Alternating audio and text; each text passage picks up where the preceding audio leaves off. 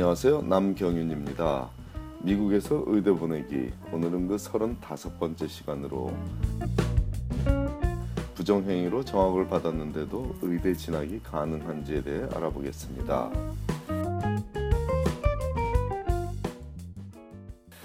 자, 얼마 전에 대학 시절에 불미스러운 일이 있을 경우 의대 진학의 가능성에 대해서 소개한 적이 있었죠. 그랬더니 그 이후로 부쩍 늘어난 질문 사항이 바로 부정행위로 정학을 받았을 경우에 의대에 진학할 수 있냐는 것입니다. 자, 결론부터 말하자면 의대에 진학할 수는 있습니다. 여기서 부정행위로 1년간 정학을 당했던 적이 있던 학생이 2016년 8월 6일에 필자에게 보내온 이메일을 함께 보고 자세한 얘기를 더 해보겠습니다.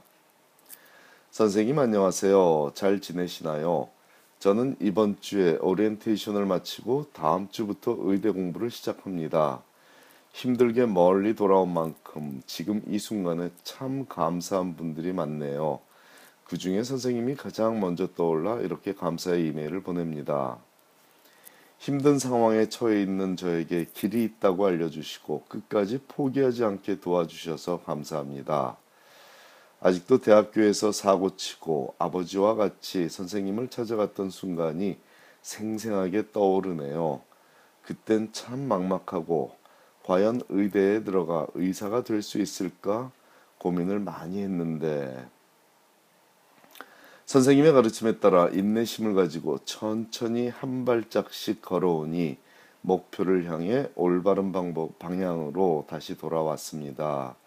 그래서 그런지 다시 주어진 기회가 참 감사하고 열심히 하고 싶다는 의지가 강하게 듭니다. 항상 정직하고 최선을 다하는 사람이 되겠습니다.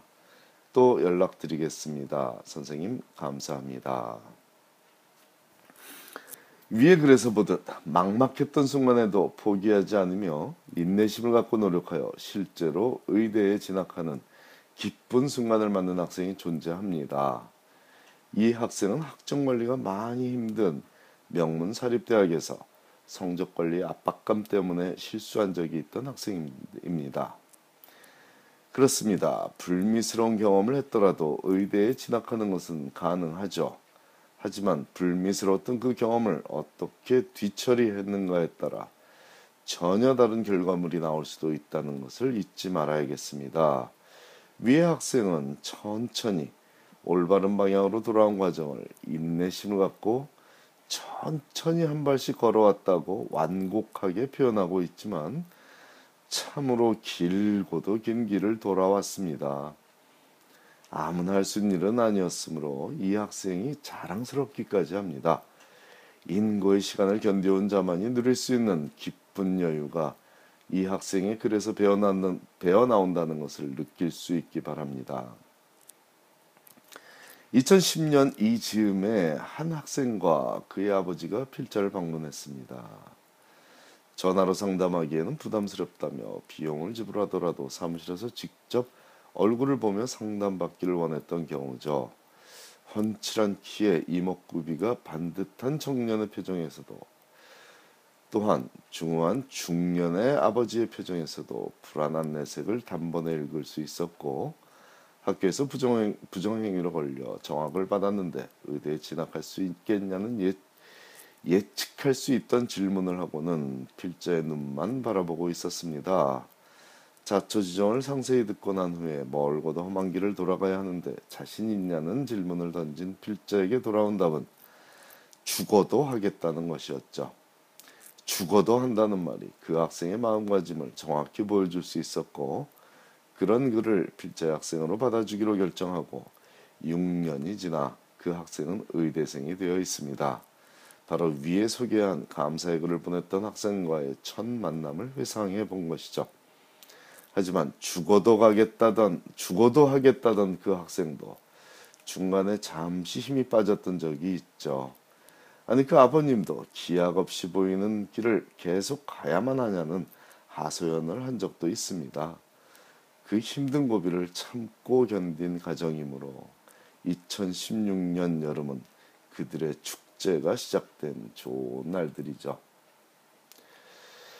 반성이 있어야 합니다. 그리고 그에 따른 책임을 통감하는 자세가 잡혀야 되며 잘못을 통해 배운 점을 사회에 환원하는 노력이 있어야 되죠.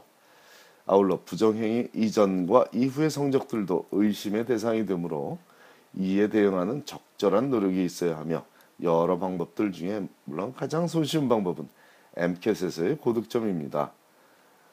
그것만은 아니지만 그 외에도 정신무장이 제대로 잘 되어 있다는 점을 보여야 하는데 이를 위해 정기적인 윤리교육을 받는 기관에서의 봉사나 근무도 좋은 선택이 될 수 있습니다. 이 학생보다 더 먼저 필자를 찾아왔던 최고 명문 대학생 한 명은 그 어렵다는 MD, PhD 과정에도 진학할 수 있었으며 그 학생도 역시 긴 시간을 투자하여 얻어낸 값진 성과였습니다. 그 위에도 이런 경우는 부지기수로 많습니다.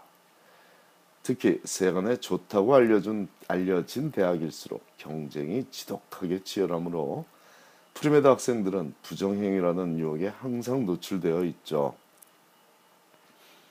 부정행위로 필자의 도움을 받아 의대에 진학한 학생들 중 가장 많은 학생들이 프린스턴이라는 대학 출신이라는 점은 프린스턴이 자타가 공인하는 성적 관리하기 가장 어려운 대학이라는 사실과 연관이 있습니다. 공부할 줄 모르는 학생들이 요행을 바라고 부정행위를 하는 것이 아닙니다. 오히려 만점에 가까운 성적을 유지하는 학생일수록 더 잘해야 한다는 강박관념에 사로잡혀 있는 것을 볼 수 있으므로 참 안타깝습니다. 불미스러운 일이 있어도 힘들게나마 의대에 진학할 수는 있습니다. 하지만 경쟁에 시달리는 자녀들에게 일방적인 최고 성적을 요구하기보다는 어떤 모습이든 환자를 위해 살겠다는 마음만 확실하다면 누구든지 의사가 될 수 있다는 확신을 주며 건전하고 건강한 젊은 날을 살아가게 돕는 것이 더 좋겠습니다.